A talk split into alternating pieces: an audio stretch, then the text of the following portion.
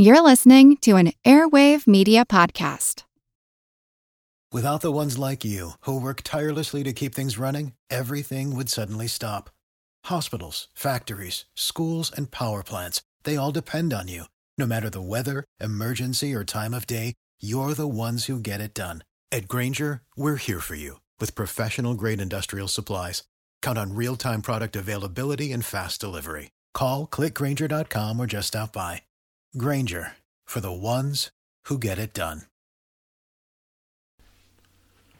John Tompkins Monroe comes to New Orleans in 1837 before his 21st birthday with just $3 in his pocket, and in that way represents a lot of the inhabitants of that city coming to one of the most successful commercial ports in the United States at the time to eke out a living and, in fact, make a fortune, perhaps.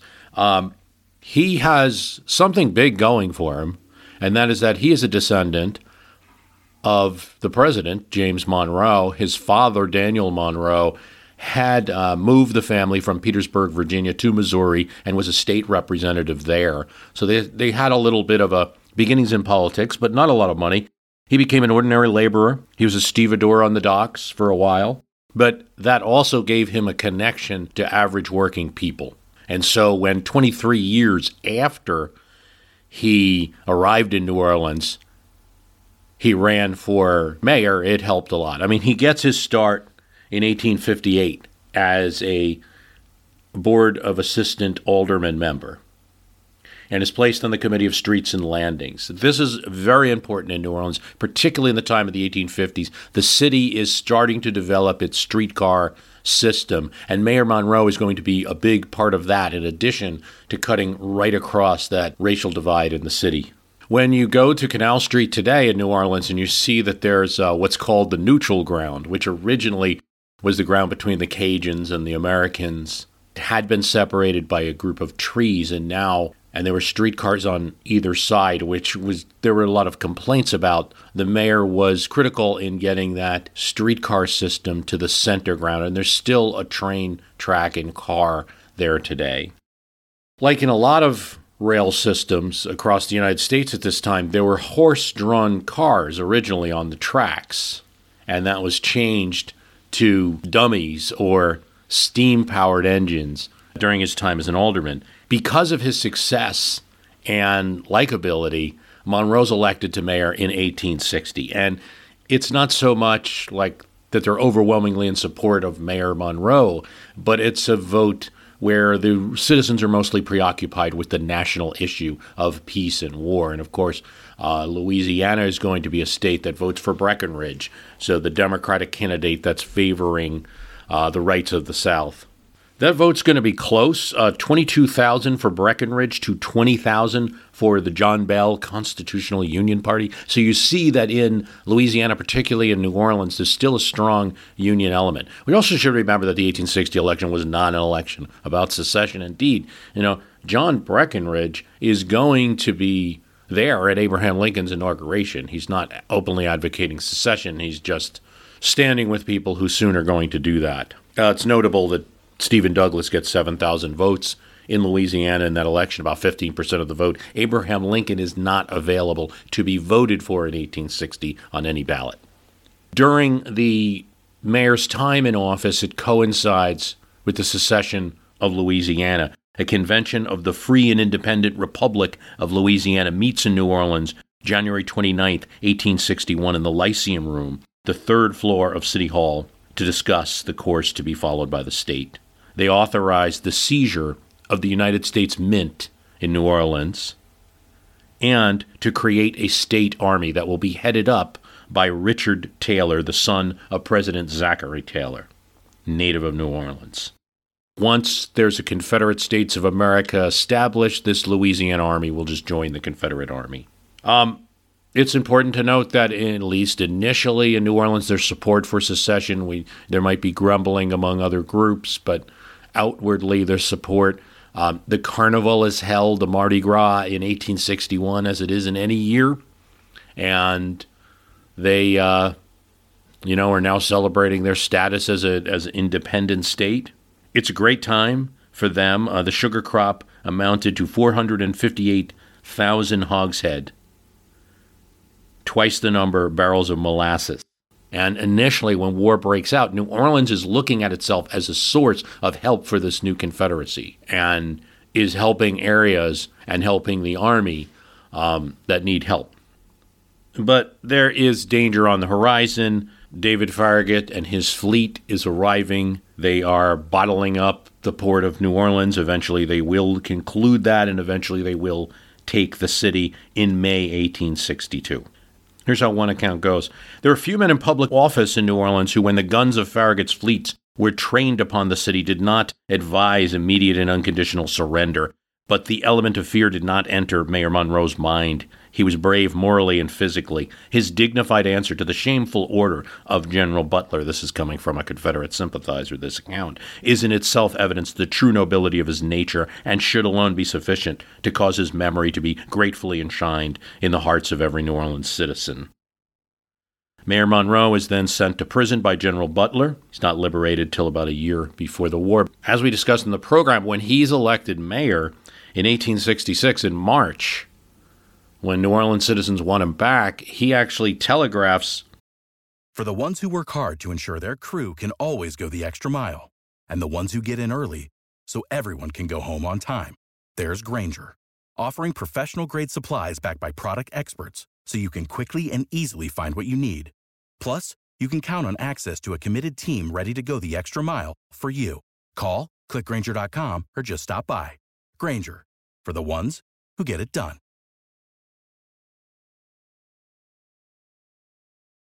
President Johnson, and receives an answer.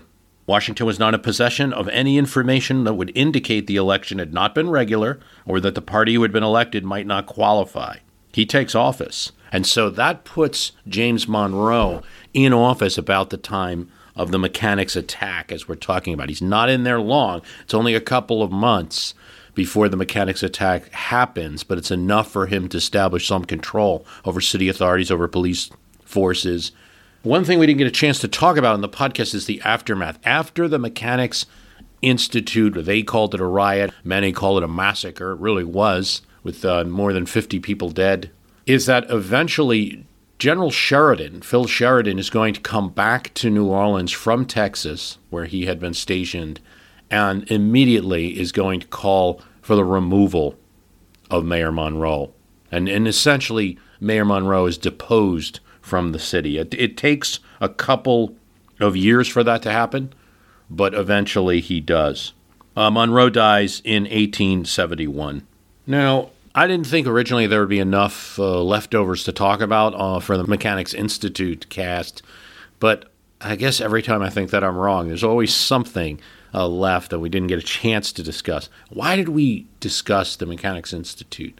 It obviously is an episode of violence in politics that then led into political change, and not political change that the perpetrators of that violence wanted. Although it could be argued that long-term they may have won the battle, with violence happening all over the South during the Reconstruction period, that overall, without a federal government dedicated to protecting them, the freedmen, the African Americans who had come out of slavery, were really not able to exercise their right to vote. And it would take 100 years, really, for things to improve.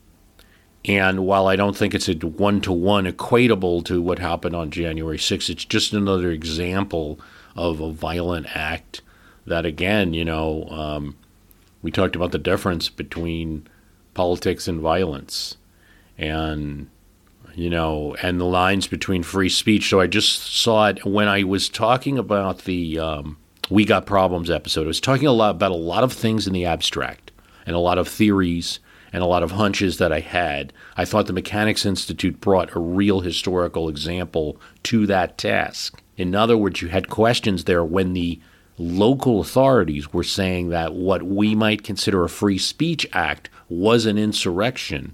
That, shows you an example of how that power can be misused. So if ever in the future every protest is just labeled as a riot or insurrection or disturbance of order, we know something's wrong. And that's an example of it there. But on the other hand, it's also an example of great violence done to shut down the hopes of a people. And it did lead to the exact reverse goal of the people who intended it, at least for a short time, at least for a 10-year period. And there's no doubt in my mind that if Reconstruction could have continued for another 10 years with protections, the right to vote, with federal forces enforcing the law where needed, life would be better in the United States today even. As a child, I'd spend my days with my great-grandmother, Brian Mitchell, who's a professor at the University of Arkansas, says. And family stories always led to important patriarchs or matriarchs in the family. And I'm a distant relative to Oscar James Dunn. We talked about Oscar Dunn, the first African-American lieutenant governor in the nation, lieutenant governor for the state of Louisiana in the 1870s. Dunn is Brian's great-great-great-uncle. Brian talks about this. Back in 1976, he's in elementary school, and the teacher asks if anyone was related to anyone in Louisiana history that was famous. And so Brian Mitchell says, yeah, I'm related to Oscar James Dunn. And the teacher says, well, who's that? And I said, well, he's the first black lieutenant governor, not just for Louisiana, but for the entire nation. And she said, there's never been a black lieutenant governor in Louisiana. And me, this is Brian Mitchell talking, 8-year-old Brian is like, yeah, there was. But you can't totally blame the teacher because there hasn't been a lot of discussion of Oscar Dunn.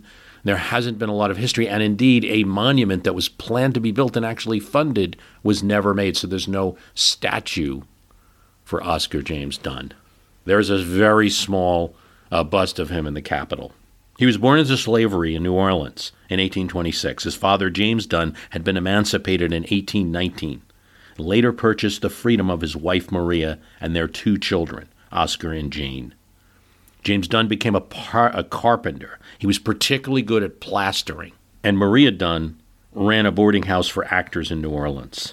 In addition to his abilities as a plasterer, Dunn could also play the violin and taught private lessons. Working with newly enfranchised African-American citizens gave Oscar an opportunity to be an advocate for them, to advocate for the education of all African-American children and equal protection under the laws. He became a member of the Louisiana Republican Party, became a part of its central committee, and he worked with the Universal Suffrage Association to register all eligible African-American men in Louisiana to vote. He also became an investigating agent of the Federal Freedmen's Bureau. In mass meetings in New Orleans, Dunn emerged as one of a handful of powerful radical voices demanding legal equality and suffrage in Louisiana's new government. And as we talked about in that episode, even though they had white allies, at least in supporting their right to be equal in the law, their right to, say, rent or buy property or sign contracts, when it came to suffrage, that was an issue where some parted ways. But by 1868, blacks were given the right to vote in Louisiana, and Dunn became one of 7 men who were African American in Louisiana's Senate. He eventually becomes lieutenant governor under a white man named Henry Warmoth.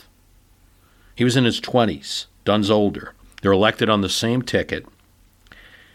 Warmoth sort of pretends that he wants equality between whites and blacks, but as he gets into office, it's pretty clear that he's not really going to be helpful. He does not sign a civil rights bill. It divides the Republican Party in Louisiana at the time that they really don't need to be divided when there are redeemer factions who want to get the reins of government back. There's then Dunn camp and a Warmoth camp in Louisiana. Each has its own support. Each are reaching out to Washington. Each has friendly senators. But Oscar Dunn has somewhat of an advantage. In April 2nd, 1869, Dunn visited the White House and met with the president, Ulysses S. Grant. They spoke privately for a half hour. Both of them stout men, known for their stoic demeanors and straightforward manners of speech. As the 1872 gubernatorial election comes on, there's talks of possibly impeaching Henry Warmoth and putting Dunn in his place, or Dunn just running against him and beating him in that election. If Warmoth is impeached, Dunn will become the first African-American United States governor ever. But something else.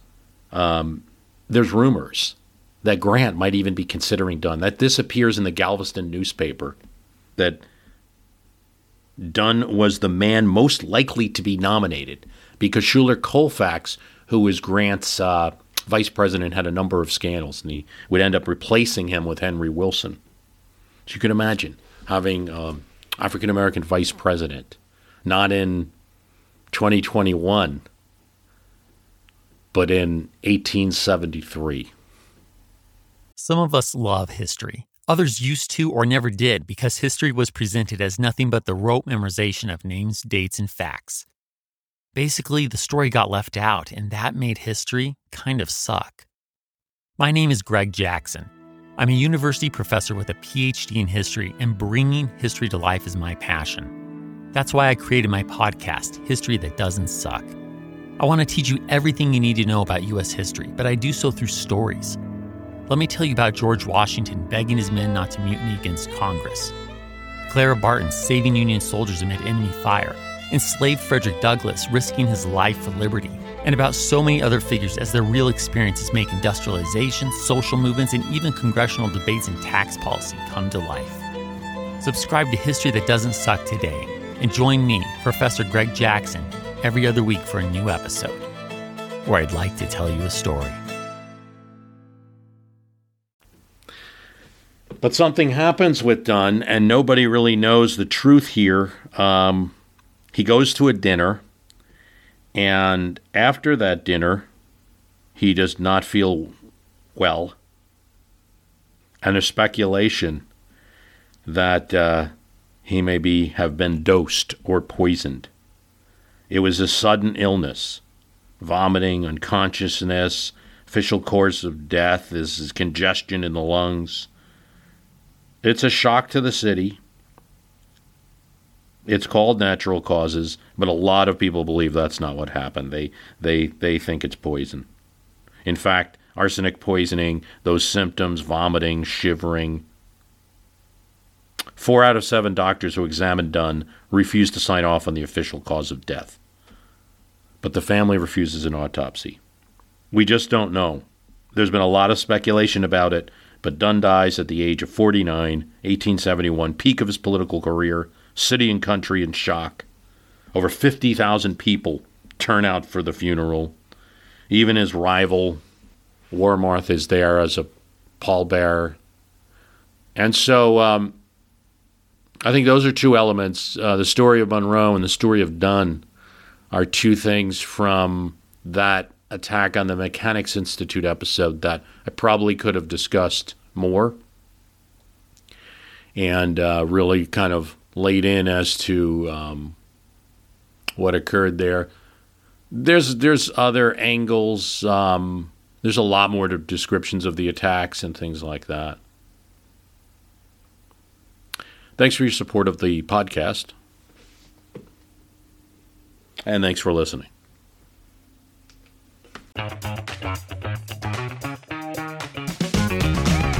Hey there, I'm Dylan Lewis, one of the hosts of Motley Fool Money. Each weekday on Motley Fool Money, we talk through the business news you need to know and the stories moving stocks on Wall Street. On weekends, we dive into the industries shaping tomorrow and host the experts, authors, and executives that understand them. Tune in for insights, a long-term perspective on investing, and of course, stock ideas, plenty of them. To quote a listener, it pays to listen. Check us out and subscribe wherever you listen to podcasts.